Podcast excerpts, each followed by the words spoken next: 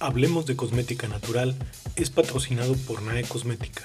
Rutinas de belleza personalizadas que sí funcionan y te hacen sentir bien. Estamos ya en el cuarto podcast de Hablemos de Cosmética Natural. Hola, yo soy Pilar Cariño. Y yo soy Adriana Cariño. Y por si todavía no lo saben, somos las fundadoras de Nae Cosmética. En este segundo episodio de una serie de dos que destinamos a analizar a profundidad cuáles son los términos que las marcas utilizan para referirse a sí mismas y a sus productos. En el episodio pasado, que por si no lo escuchan todavía, les recomendamos ampliamente lo hagan, entramos a estudiar y a comentar todos los términos que las marcas de manera general utilizan para describir su propuesta de valor, como cosmética natural, cosmética sustentable, cosmética vegana, clean skincare. Hablamos de lo que es y de lo que no es cada uno de estos términos. Y bueno, si ya escucharon el episodio, también sabrán que quedó pues este término de cosmética natural muy abierto. Quedamos que de manera muy general la cosmética natural es la que usa ingredientes específicamente activos de origen natural para la formulación de sus productos. Entonces queda aquí pues esta gran incógnita de qué es un ingrediente natural y cómo podemos identificarlo. Entonces por eso ideamos este segundo episodio en donde vamos a explicarles ahora los términos que usamos las marcas, sobre todo las marcas de cosmética natural, para definir nuestros ingredientes o nuestros productos. Y esto les va a dar mucha más información sobre cómo identificar las marcas que de verdad están ofreciendo una propuesta con ingredientes naturales. Entonces, bueno, ya comenzamos con el primer término, que es puro, que es un término que se asocia en ocasiones de manera errónea con natural. En un sentido estricto, un ingrediente puro o un producto puro es un producto que solo contiene un ingrediente. Ejemplos de productos podrían ser el ácido hialurónico, el escualano que ofrecen algunas marcas, aceites como rosa mosqueta, argán, que por sus propiedades y al tener tantos beneficios, se ofrecen en un producto final como eso, un solo ingrediente. Y Adri, en ese sentido, uno podría pensar que puro, en el sentido de más es menos, puede ser como más poderoso, ¿no? Si me pongo únicamente un producto que diga ácido hialurónico 100%, voy a tener mejores resultados con mi piel. En ese, suponiendo eso, ¿cómo queda nuestra propuesta de las mezclas Nae, por ejemplo? Pues nosotros, aunque formulamos todo pensando en que nuestros productos sean sencillos, también creemos en el poder de mezclar y de combinar los diferentes ingredientes, ¿no? Entonces, siempre y cuando estos se mantengan en una concentración adecuada para que realmente tu piel pueda recibir sus beneficios, creo que entre más puedas aportar a tu piel y más puedas complementar los beneficios de los diferentes ingredientes, vas a tener mejores resultados. Y también como la sinergia que hacen los ingredientes estando juntos, ¿verdad? Claro, por ejemplo, el caso del aloe vera, que es un ingrediente que nosotras usamos muchísimo en nuestros tónicos, en nuestros serums, además de hidratar la piel y de ayudar a que esta hidratación que le damos se mantenga, tiene ciertos compuestos que van a ayudar a que los activos que están disueltos en esta base de aloe vera puedan absorberse mejor por nuestra piel. Sí, que eso es algo que yo no sabía y que me impresionó muchísimo. Entonces, si te gustan los productos puros y te funcionan, pues está muy bien, pero también los invitamos a probar justamente el trabajo de la formulación del producto, ¿no? Que eso es diríamos, ¿es arte o es ciencia? ¿O son las dos juntas? ¿Eh? Pueden ser las dos. Y bueno, esto también tiene que ver, sobre todo en el sentido de la cosmética natural, que estos productos no están hechos para hacer un ingrediente cosmético. Por ejemplo, sobre todo los aceites, ¿no? Un aceite de rosa mosqueta prensado en frío es un ingrediente que viene de una planta. Claro. Entonces, a lo mejor pues no va a tener el olor, la textura o la consistencia final de un producto cosmético, digamos, comparado con un cosmético convencional. Entonces, en esta mezcla, nosotras como formuladoras de cosmética natural podemos ofrecerles una mejor experiencia al momento de usar sus productos, que no solo tenga que ver con los beneficios, sino que también tenga que ver con la sensación, al momento de aplicar, con el aroma, con la textura, con muchas cosas. Sí, súper. Muy bien. El segundo término que queremos comentar con ustedes es inspirado en la naturaleza. Esto lo hemos escuchado mucho en los comerciales, ¿no? Es un producto inspirado en la naturaleza, que viene de las montañas y los volcanes, del agua más transparente. Inserta imagen de la cascada y la mujer bañándose ahí a media selva.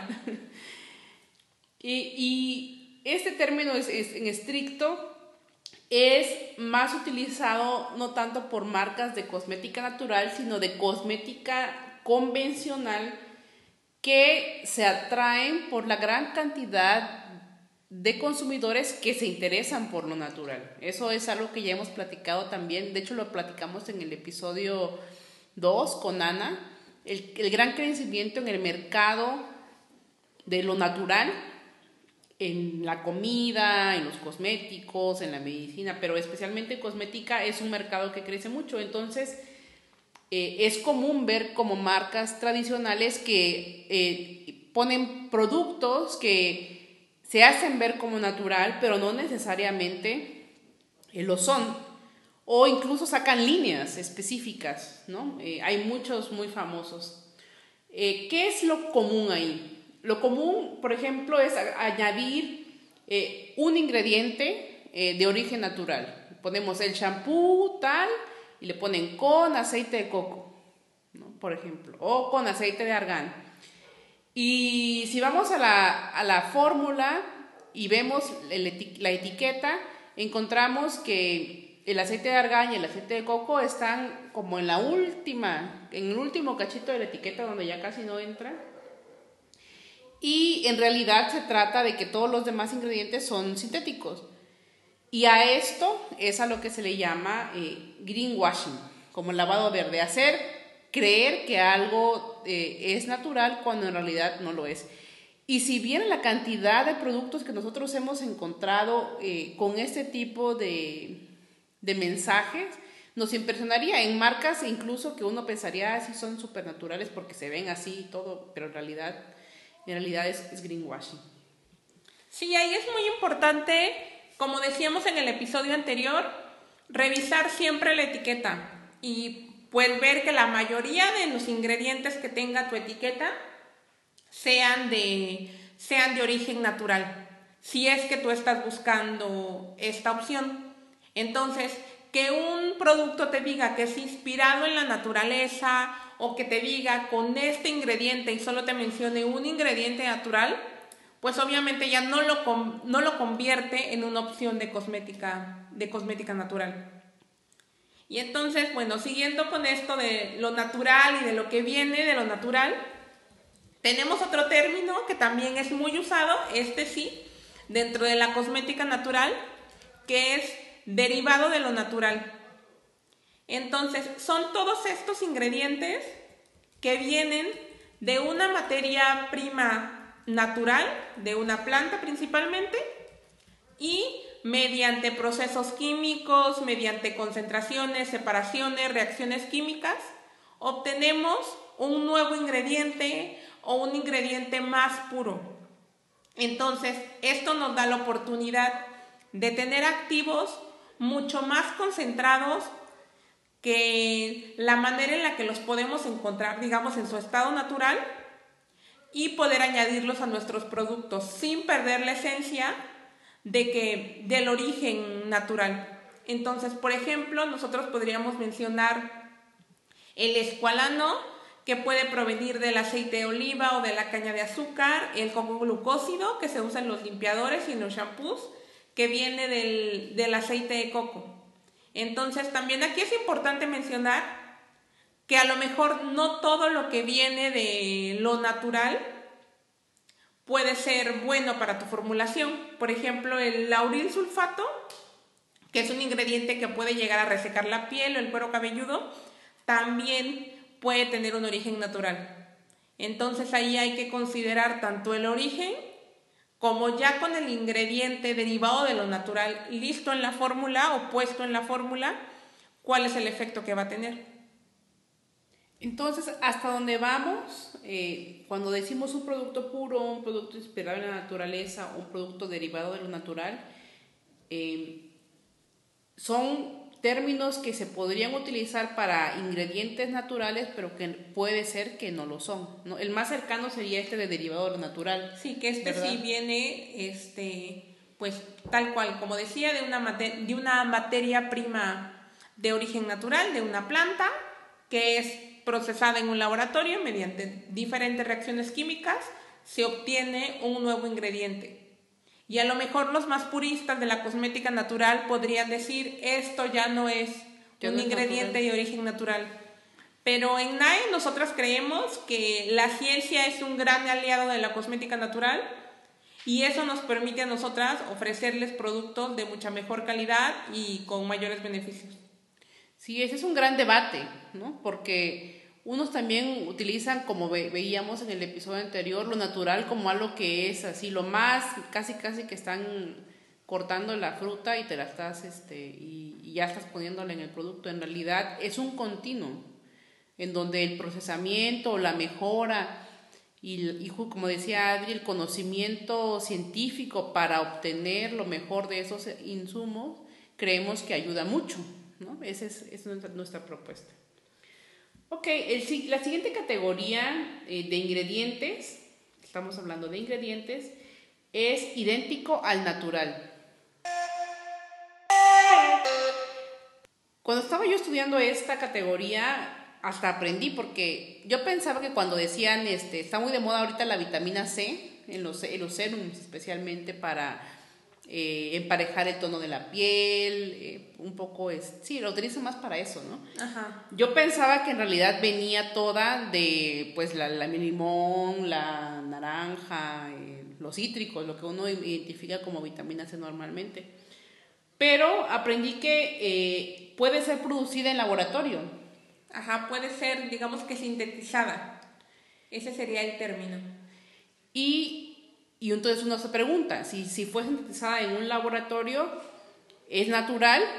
O sea, porque no, ahí me corriges, Adri, no es que exprimieron una naranja, ¿no? Ajá, no, sino mezclaron diferentes compuestos para, a partir de eso, sintetizar la vitamina C, que al ser idéntica a la natural, va a tener la misma estructura química que la vitamina C que encontramos en la naturaleza.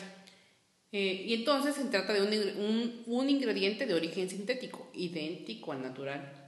Y que en este caso, pues, tiene una ventaja que es la sustentabilidad, ¿verdad? Porque para su producción, para su síntesis, más específicamente, no se utilizan demasiados recursos naturales, en línea con lo que veíamos en el episodio pasado de la cosmética sustentable. Interesante.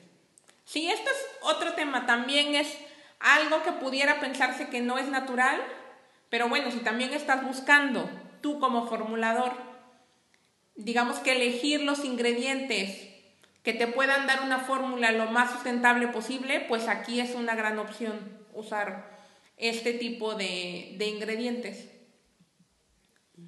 Y bueno, cambiando un poco de tema, ahora vamos con algunos términos que usan las marcas para describir que sus productos pueden ser usados sobre todo en pieles sensibles. Entonces, uno de los más socorridos por las marcas es el dermatológicamente probado. Entonces, aquí es importante mencionar que no hay una definición legal u oficial de lo que es dermatológicamente probado.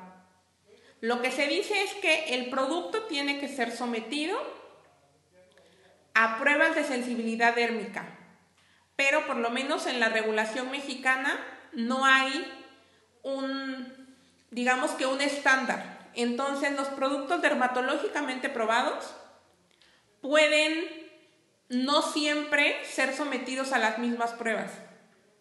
Y entonces, pues este término no tiene un, como les decía, una definición oficial, y ahí puede haber pues también cierta controversia. Y en general, pues es un término que usan las marcas para referirse a los productos que están libres de ingredientes que pueden causar alergia, de algunos conservadores, de fragancias. Y pues esto es importante sobre todo para las personas que ya han detectado que tienen alergia a cierto ingrediente, ¿no? Y si tienes suerte, a lo mejor pues son los ingredientes que más se relacionan con alergias o con reacciones, por ejemplo, algún tipo de fragancia, el alcohol. Pero puede ser que tú seas alérgica a cierto aceite, que a lo mejor no viene de una semilla, ¿no? Entonces, aunque este producto sea dermatológicamente probado, a lo mejor está probado para las irritaciones o los alérgenos más comunes, pero si tú tienes una alergia muy específica, pues vas a tener que irte a revisar la lista de ingredientes para ver si está o no está. Entonces, para las personas que... es un tema como de probabilidad, digo yo, ¿no? Para si tienes una piel que es muy sensible, uno pensaría, bueno, voy a buscar un producto que es dermatológicamente probado, va a tener mayor probabilidad de que no me cause una reacción, aunque no me lo asegura, porque en realidad no sabes a qué pruebas fue sometido. Claro, ¿no? Y también tiene que ver con la sensibilidad de tu piel. O sea, por ejemplo, a mí me ha pasado, yo tengo la piel muy sensible, y productos así de farmacias dermatológicas me han causado irritación. Entonces, pues es más como que tú vayas conociendo a tu piel, vayas identificando los ingredientes que van bien con ella y los que no, y pues los evites. Y en el caso de Nae, pues ahí tenemos una mala noticia. Para si alguien esperaba que Nae fuera dermatológicamente probada, pues yo creo que le vamos a quedar mal, a deber la prueba. Porque... todo el cúmulo de ingredientes naturales que nosotros usamos, en especial los aceites esenciales o los aceites que provienen de las nueces, pues son alérgenos comunes.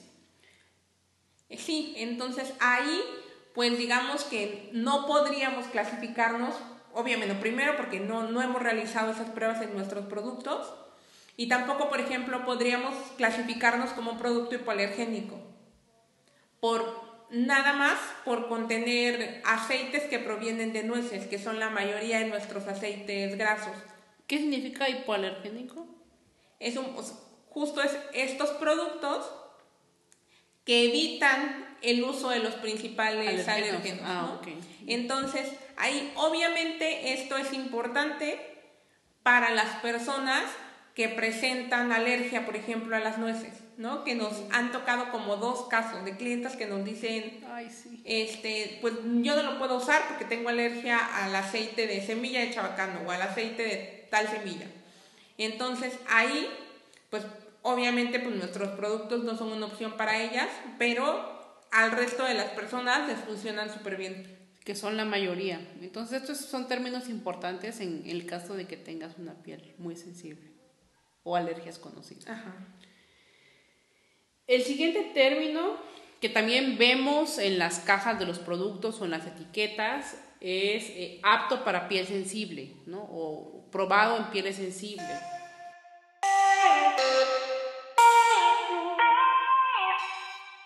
Y tiene relación con el término anterior, se refiere a un producto que está libre de los principales alérgenos. Otra vez, puede ser que tu alergia no necesariamente sea los principales, pero tienes mayor probabilidad de que no te cause una reacción. Y Son productos que evitan esos ingredientes, pero que también incluyen algunos ingredientes que tienen propiedades calmantes, como la caléndula o la manzanilla. Entonces, de hecho nosotros tenemos hasta una línea que denominamos la línea piel sensible, justamente por eso, ¿no? Ajá, que es, pues digamos, como nuestra propuesta para las pieles más sensibles.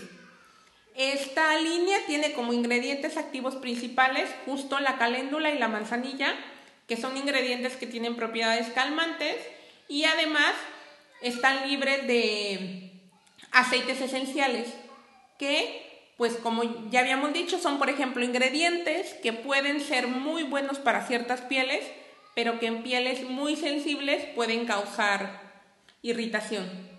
Entonces, bueno, además de, digamos que de estos aspectos de la línea de piel sensible, nosotros en general, para todas nuestras formulaciones, evitamos ingredientes como el alcohol, ácidos o ingredientes fotosensibles. Entonces, por ejemplo, nos preguntan mucho si el aceite de rosa mosqueta, esa es una gran duda, si te mancha la piel o si lo puedes usar de día. La respuesta es lo puedes usar sin ningún problema. Nosotros evitamos en todos nuestros productos este tipo de ingredientes. Como serían aceites esenciales, por ejemplo, que vienen de cítricos, ¿no? Que decían que a veces puede oler riquísimo, pero tienen problemas de fotosensibilidad. Y aprovechamos, Adri, para responder a una de las preguntas que nos hicieron nuestras clientas a través de las historias de Instagram. Liz nos preguntó, ¿todos los alcoholes son malos para la piel? Esa es una gran duda. O también nos preguntan mucho si su etiqueta dice alcohol bencílico o alcohol cetarílico, porque también dice que es libre de alcohol. Entonces, aquí hay que diferenciar dos tipos de alcoholes. Los alcoholes secantes, que son los alcoholes a los que se refiere el término libre de alcohol, que son el alcohol de NAD, el alcohol etílico, que es como el alcohol de curación. Son estos alcoholes que, como su nombre lo indica, son secantes y lo que hacen es deshidratar tu piel. Son estos alcoholes que te dan la sensación de esta piel libre de grasa, tirante, súper seca, que lo que están haciendo es sí eliminar toda la grasa de tu piel, pero también la están deshidratando, porque se mezclan con el agua y los alcoholes se evaporan súper rápido, y entonces junto con la grasa también se están llevando el agua. Y aparte de estos alcoholes, hay otros alcoholes que son los alcoholes de cadena corta. Por ejemplo, el alcohol cetarílico, que es un alcohol que se usa como parte de los emulsionantes. Nosotros lo usamos en un emulsionante, específicamente en el serum de la línea regenerativa. Y este emulsionante es el que le da la consistencia, digamos, un poquito más espesa a este serum. Entonces, este alcohol lo que hace es favorecer la mezcla de agua y aceite dentro de la formulación y no tiene para nada estas propiedades secantes. Sí, a veces es difícil de entender. De hecho, una vez tuvimos una clienta que le dimos la explicación y nos dijo, ay, pues no me importa, yo de todos modos veo alcohol y no lo voy a comprar porque me hace daño.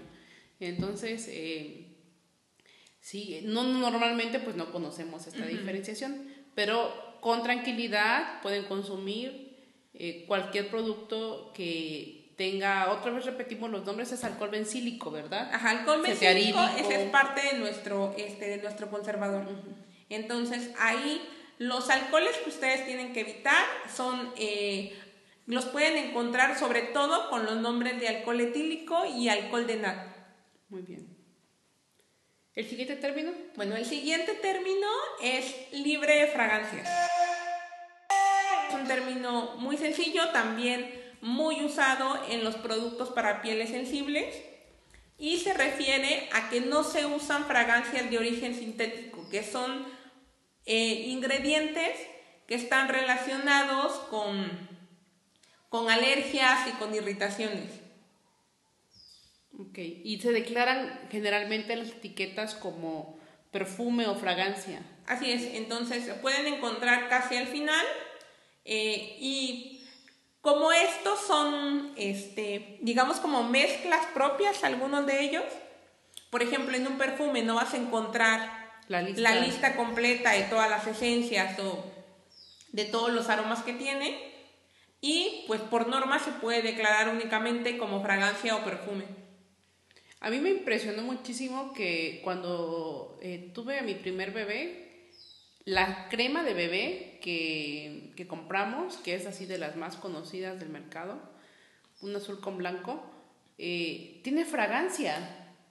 Y yo decía, ¿cómo es posible, no? Que porque es conocida justamente por su aroma, que un producto para bebé tuviera fragancia. Entonces es interesante ese tema de las fragancias. Claro, y también ahí hay que tener en cuenta, sobre todo en los productos de cosmética convencional, que a lo mejor te dicen, no tengo fragancia, pero también hay que ver qué ingredientes están añadiendo, a lo mejor para ocultar el aroma de los ingredientes, digamos, base. Ay, sí, todo el mundo. El siguiente término...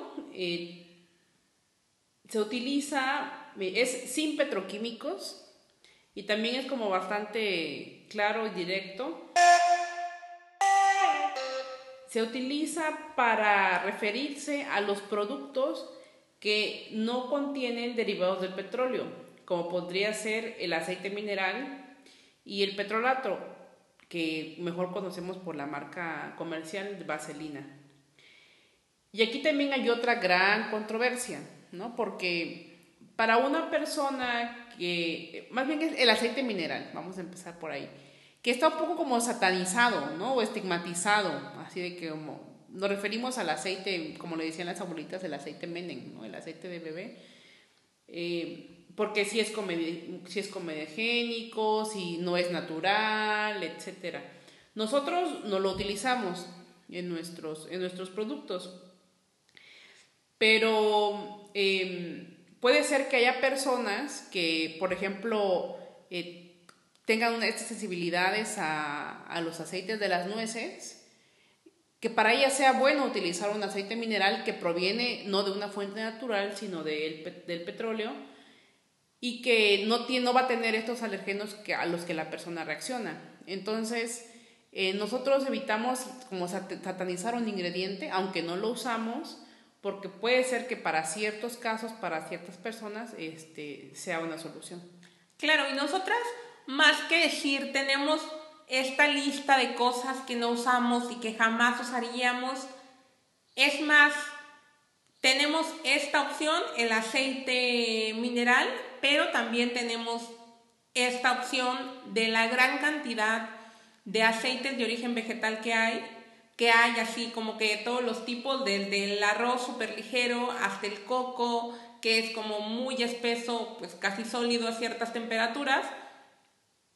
Y entonces nosotros nos vamos por esta opción natural porque nos parece que además de dar estos beneficios de humectación, nos da toda la gran cantidad de nutrientes que tienen estos aceites, ¿no? Que si nos ponemos a pensar, son aceites que vienen de las semillas, o sea, las semillas son las que contienen como que todos los nutrientes y toda la información para generar una planta nueva. Entonces es todo eso, así, todo lo bueno de la naturaleza en tu piel o en tu cabello. Entonces, si te va bien, creo que pues siempre es mejor opción darle un extra. Ay, sí. Por eso yo lo puse en nuestro perfil de Instagram. Si te va bien, ya la hiciste. Te toca. Y bueno, nuestro siguiente término es uno que causa también un poco de controversia, es no comedogénico. No comedogénico, de manera general, quiere decir que es un ingrediente o un producto que no va a tapar los poros de tu piel. o que es menos propenso a que tape los poros de tu piel, porque pues hay casos en el que un ingrediente que puede clasificarse como comedogénico, como puede ser el aceite de coco, puede funcionarle bien a cierto tipo de piel. Pero de manera general tratamos nosotros de excluir estos ingredientes comedogénicos en nuestras formulaciones faciales, porque pues es mucho más probable que ciertas personas, sobre todo los que tienen piel grasa, tengan algún tipo de brotes o reacción al usar este tipo de ingredientes. Entonces, hablando un poco otra vez de los aceites grasos, que sean o no comedogénicos, tiene que ver con diferentes factores. El principal es su estructura química. Los aceites grasos están compuestos de ácidos grasos. Estos ácidos grasos son cadenas de carbonos que pueden tener diferentes estructuras. Tenemos los saturados, que son cadenas lineales que pueden apilarse, y eso hace que tengamos aceites con consistencias muy espesas, casi sólidas, como por ejemplo el aceite de coco. Y estos serían los aceites comedogénicos. Y por otro lado tenemos los ácidos grasos insaturados, que son los que tienen ramificaciones. Entonces digamos que estas ramitas que le salen a la molécula impiden que las moléculas se apilen como bloques, y esto hace que los aceites tengan una textura mucho más ligera, que esto estaría del lado de los aceites no comedogénicos, como los que usamos nosotros en nuestras fórmulas faciales, como el aceite de semilla de uva, el aceite de semilla de chabacano, el aceite de arroz, el aceite de chía, que son súper ligeros. Entonces, con eso tiene que ver más o menos si son o no comedogénicos. Y aquí también hemos tenido muchas experiencias de las clientas que nos comparten. Por ejemplo, cuando hacemos aceites personalizados, que les preguntamos su rutina completa y vemos, ¿no? Pues es una persona con piel muy grasa y que se queja mucho de que tiene brotes, acné, y utiliza para desmaquillarse aceite de coco. Uh-huh. Entonces, eso nosotros recomendamos, además de hacer el aceite personalizado, eliminar como un desmaquillante el aceite de coco. ¿Por qué? Porque si no se retira adecuadamente, eso se puede quedar como un poquito en la piel y puede tapar los poros por esa estructura que dice Adri, ¿no? Claro, o sea, puede ser algo, como les decía, que un aceite le funcione muy bien a alguien para desmaquillarse o incluso para usarse como un humectante, y a otra persona no, sean o no sean comedogénicos. Pero para, digamos, hacer nuestras fórmulas amigables para la mayoría de las pieles, nosotras evitamos este tipo de aceites comedogénicos. Entonces, si tu piel es grasa o si probaste a lo mejor aceites y no te funcionó y dices, ya no quiero volver a usar aceites grasos en mi vida, sí te invitamos a que revises un poquito más y a que pruebes otro tipo de opciones. Aceites hay cuantos se puedan imaginar y hay opciones para todos. Eso es algo que a nosotras nos gusta mucho de formular con aceites vegetales. Danos una oportunidad, prueba las mezclas Nae, no se van a arrepentir. El siguiente término es libre de químicos. Y este, Dios mío, no lo usamos nosotros. No, no. Si tu formulador te dice que es libre de químicos, corre, huye, por favor. Porque utilizan, de hecho, yo una vez lo dije también, vamos a reconocerlo, como igualando químicos con sintéticos. Como uno cuando piensa en químicos y no es químico, piensas como que en el símbolo de la calavera que está en un envase, que es veneno, y no, o sea, ahí un error, pues tal vez de nuestra ignorancia, ¿verdad? Pero eso son, es otra cosa. Los químicos, me dice Adri, es todos los compuestos, ya sean naturales o sintéticos, son químicos. Ajá, ¿no? Entonces, independientemente de su origen. Y sí, como decía Pili, estos términos pues sí confunden demasiado, porque pues libre de químicos, pues entonces ¿qué tiene? Nada. Y es importante, aunque no sean científicas, que pues sí tengamos cierta idea de lo que estamos usando en nuestra piel, ¿no? Y que nos alejemos de todos estos claims que son como súper engañosos, como esto de lo inspirado en la naturaleza o sin químicos y muchos otros que hay. ¿Sabes? Yo creo que ¿qué pasa? Es que otra vez lo adoptamos de la comida. Porque cuando dicen comida orgánica, natural, le dicen libre de químicos. O sea, porque... Que también no... está mal, porque la comida también, todos son químicos. Pues sí, pero uno piensa que es como el pesticida, el glifosato y todas esas cosas, ¿no? Entonces, pero bueno.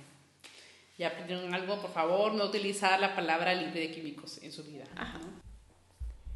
Y bueno, el siguiente término es también otro término que causa cierta controversia, y es el término sin ingredientes artificiales. Es un término también muy amplio y que se refiere a una formulación que evita el uso de ingredientes sintéticos. Pero pues esto no siempre es la mejor opción, ¿no? Regresamos al tema de los ingredientes idéntico al natural. Por ejemplo, si quiero formular algo con vitamina C, la mejor opción para nosotras es usar la vitamina idéntica al natural que usar la natural, ¿no? Que implica un uso desmedido de recursos. Además, si tienes, por ejemplo, una fórmula con base agua que requiere un sistema de conservación, ahí... Sobre todo si es una fórmula llena de nutrientes, llena de aceites, que puede atraer crecimiento de microorganismos muy fácilmente. Ahí también la mejor opción es usar un sistema de conservación que forzosamente va a ser de origen sintético, aunque esté permitido para cosmética natural. Sí, es importante también...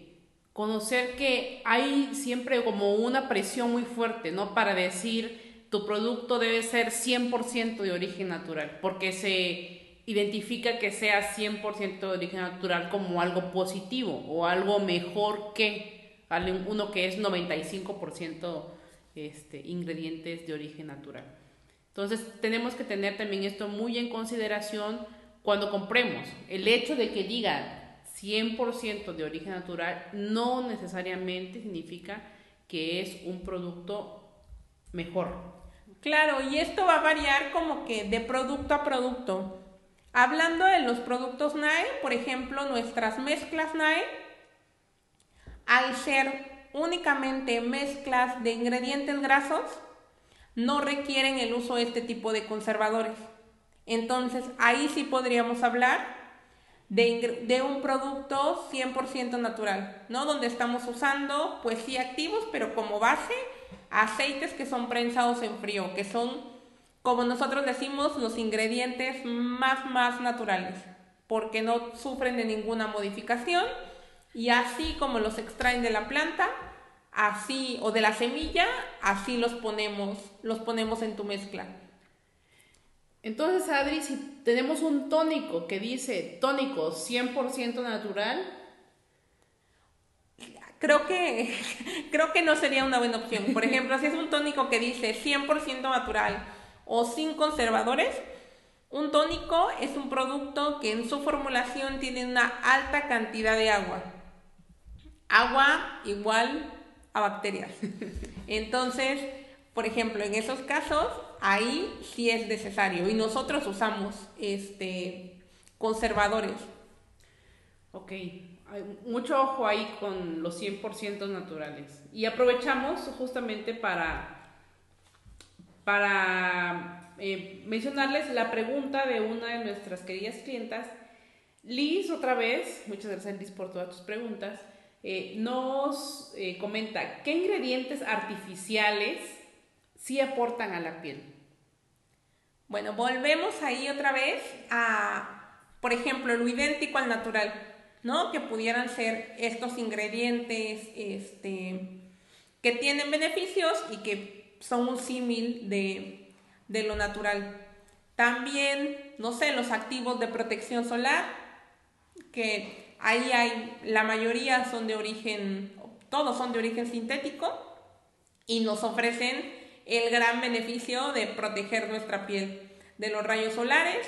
También existen, por ejemplo, algunos emulsionantes que dan cierta humectación a la piel y que también son de origen sintético, ¿no? Entonces también hay activos que pueden ser buenos para la piel y que no precisamente son de origen natural. Entonces tampoco hay que satanizar todo lo artificial, sino más bien es encontrar el equilibrio.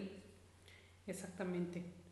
Y el siguiente término pues va muy en línea con lo que ya comentó Adriana, nos lo vamos a saltar casi, que es de sin conservadores. Por alguna razón, no sé cuál, es considerado como positivo, ¿no? Tal vez porque algunos conservadores en algún momento se determinó que tenían algún efecto adverso a la piel o a la salud, ¿no? Las comidas, yo siempre digo que mucho tiene que ver como que la gente hace el símil de la comida con la cosmética, ¿no? Entonces ahí es donde como que se nos nubla el panorama. Pero claro, ya... y también es importante, o sea, considerar, regresando a este símil con la comida, que la comida cuánto tiempo te dura, o sea... Claro. Por más que la dejes en el refri, que va a durar, bueno, dependiendo de tus límites, pero te va a durar muy poco, digamos, menos de un mes ya una vez que lo abriste. Tu producto cosmético, los nuestros que son de una vía de anaquel corta, duran un año. Imagínate. ¿No? Entonces, y bueno, ustedes pueden encontrar en el súper productos que seguro ya tienen más de un año, nada más en el almacenamiento y en el transporte. Sí, es un tema completamente de marketing. Por favor, desatanicen a los conservadores en cosmética. Y siguiente término es no tóxico, que también este término es como muy ambiguo, porque pues si un ingrediente es tóxico o no, tiene que ver en gran medida con la dosis en la que se añade a un producto. Entonces, eso también genera cierta confusión. Claro. Porque alguien puede encontrar un artículo científico donde dice que probaron este conservador o este activo a una concentración altísima y entonces es tóxico y pues ya no lo uso, ¿no? Entonces, regresamos al tema de los aceites esenciales. Eso te iba yo a decir. Si nosotros tenemos un aceite esencial puro, obviamente va a ser todo menos un bien para tu piel. O sea, no te lo puedes poner así. Esto tiene que ver con que a altas concentraciones es súper irritante, puede incluso hasta quemar la piel, pero si se usa de una manera segura, siguiendo como las normas para usarlo, calculando que todos los compuestos estén en las concentraciones en las que deben de estar, logras tener únicamente los beneficios del aceite. Y sí, esto también que mencionaste acerca de la evidencia científica sobre las reacciones a cierto ingrediente es súper importante, porque no por el hecho de que digan soy químico y no por el hecho que te pongan la captura de un paper en un post, des por sentado que eso le va a hacer mal a tu piel. O sea, hay un gran camino de incógnitas que es importante tener clarísimos. Entonces, nosotros tenemos como que también esta preocupación de mantener la información lo más clara posible, ¿no? Y lo más accesible posible para que ustedes puedan tomar la mejor decisión respecto a su piel, a su situación, ¿no? No a la piel o a la situación establecida en un laboratorio, que normalmente tal vez no va a ser la misma que en la vida real. Claro, entonces ahí es también súper importante, como decía Pili, también es cómo tú entiendes esta evidencia científica. Entonces, si vas a venir a poner la captura de un paper y luego vas a hablar de cómo te va a ti y de cómo te va a ti con un producto, pues ahí pues perdemos un poco el foco. Claro, sí. Bueno, seguimos. Liz nuevamente nos pregunta: ¿qué ingredientes naturales pueden dañar tu piel? En el mismo sentido de como ser tóxicos, ¿no? Sí, entonces, bueno, primero, ahí yo diría que depende de tu piel, ¿no? Como habíamos mencionado, hay personas que tienen alergia a ciertos ingredientes. También en la dosis en la que se aplique, regresamos al caso de los aceites esenciales o incluso algunos extractos, ¿no? Por ejemplo, los ácidos. Un extracto como el extracto de Jamaica, que tiene un contenido de ácidos, si lo aplicamos en una dosis muy elevada, puede causar cierta irritación. Y pues incluso en la norma mexicana hay ciertos ingredientes de origen natural que están prohibidos, ¿no? Se me viene a la mente, por ejemplo, el aceite esencial de pasote. Esto es así que específicamente en la norma mexicana para la producción de cosméticos está prohibido. Entonces, resumiendo este tema, como luego dicen comúnmente, el veneno está en la dosis, ¿eh? Efectivamente. Y estén seguras que con todo lo de Nae no hay veneno, porque Adri cuida muy bien las dosis. Así tenemos otra pregunta, de hecho, en este mismo tema, que es de mucho interés para nuestras clientas. Fabi nos pregunta: ¿qué ingredientes buscar en la etiqueta para estar seguros de que es un producto natural? Y queremos aprovechar esta pregunta más bien para cerrar con todo lo que hemos pues platicado en estos 2 episodios. ¿Qué ingredientes buscar en la etiqueta para estar segura de que es un producto natural? Entonces, vamos a regresar al debate del primer episodio en decir de que no hay una definición para estar completamente segura de que algo es natural. O sea, con que tenga un ingrediente de origen natural podría considerarse natural, porque no existe un parámetro que te diga debe tener 5 ingredientes, 6 ingredientes o esta lista de ingredientes para considerarse natural. Eso, Fabi, no existe en ningún lado. Y lo que más bien es, hay un continuo, tanto en la cantidad de ingredientes que se usan, donde vamos desde el greenwashing con un ingrediente natural hasta el final de la lista, hasta un ingrediente 100% natural, donde tiene todo, como decía Adri, una mezcla Nae, que tiene todos los ingredientes de origen natural, y también un continuo en, podríamos decir, el tipo de ingrediente natural. Desde un ingrediente sintético, idéntico al natural, como podría ser la vitamina C, hasta un ingrediente, digamos, sin procesar, como podría ser o con un procesamiento mínimo, como podrían hacer los aceites vegetales que solamente se procesan en el frío. Y en el medio tienes toda una gran gama de diferentes tipologías de ingredientes naturales de acuerdo a su procesamiento. Entonces, eso es lo que tenemos, Fabi. Más que una respuesta concreta, tenemos más confusión para ti. 2 continuos, lo siento. Y lo que sí tenemos son tips que les recomendamos para identificar la calidad un poco de los ingredientes y de los productos naturales, y esta calidad medirla con base, y otra vez vamos a sonar muy repetitivas, en lo que tú necesitas.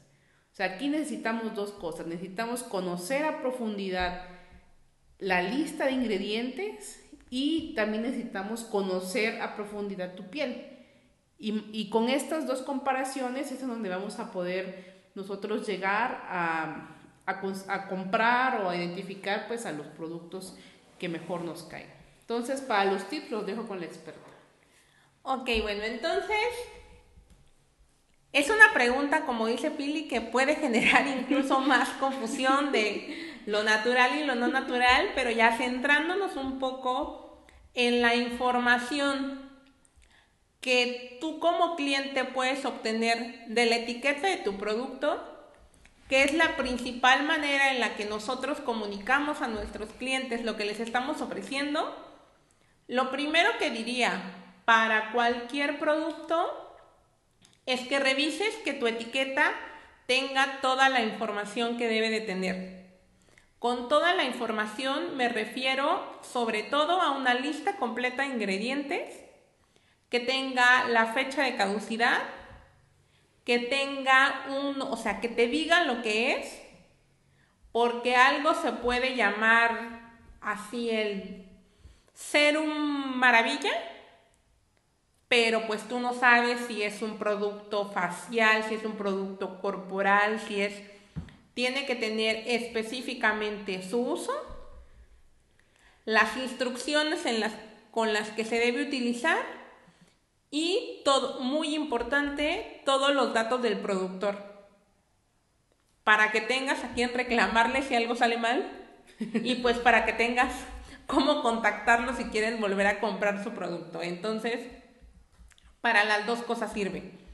Y ya centrándonos un poco en la lista de ingredientes,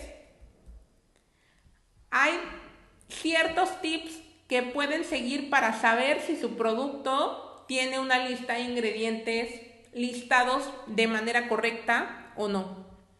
Entonces, primero es que si los activos están en primer lugar, por ejemplo, si el primer ingrediente de la lista es aceite esencial de lavanda, probablemente no esté etiquetado de acuerdo a la norma, que la norma indica que los primeros ingredientes tienen que ser los más abundantes y los últimos los que están en menor cantidad.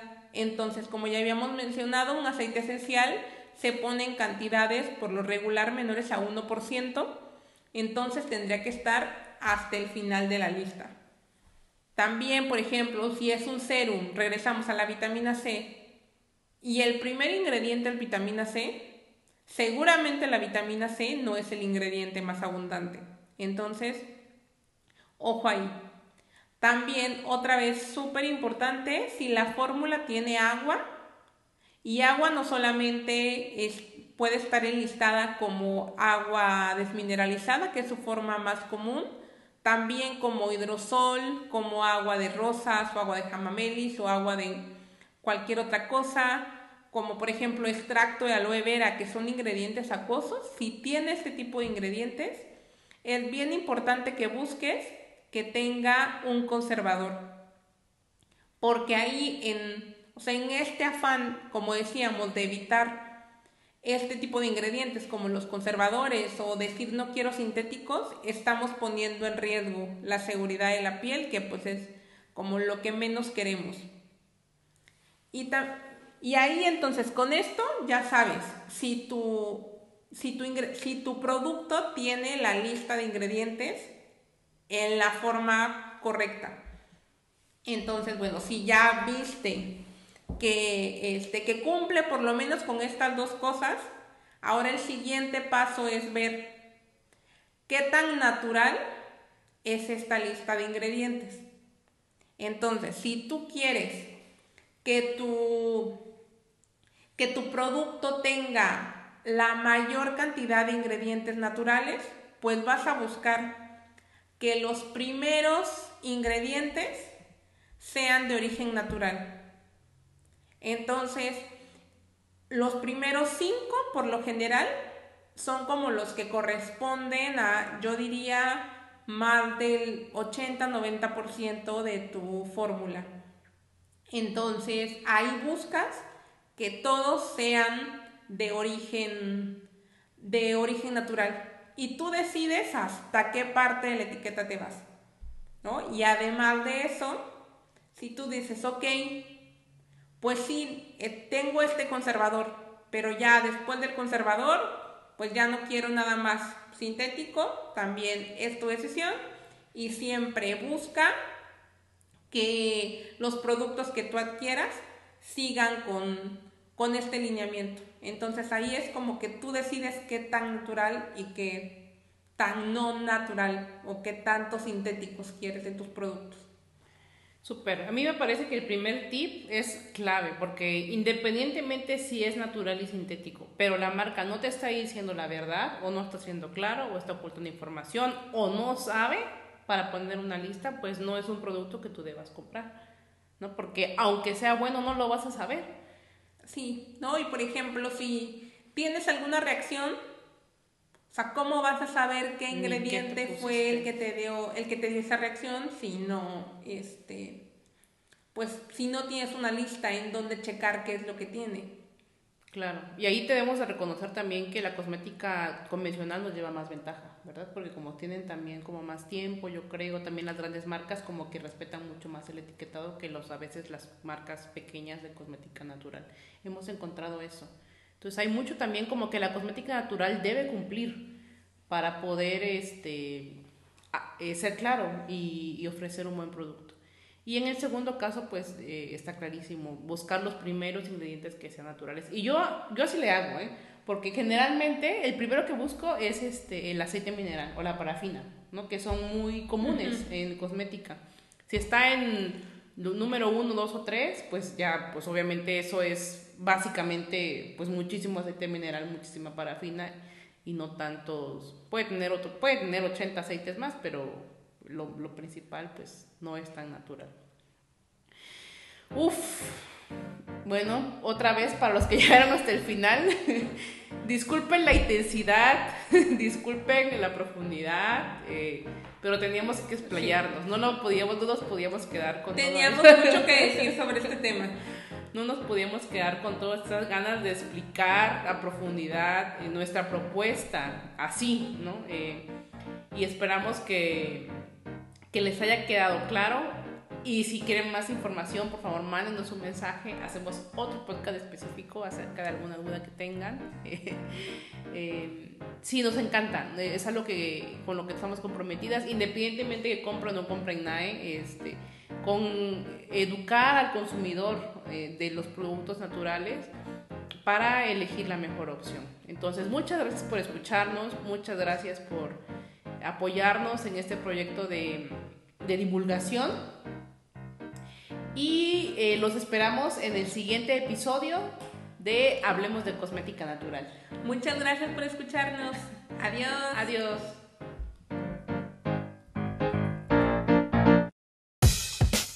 Hablemos de Cosmética Natural es patrocinado por Nae Cosmética, rutinas de belleza personalizadas que sí funcionan y te hacen sentir bien.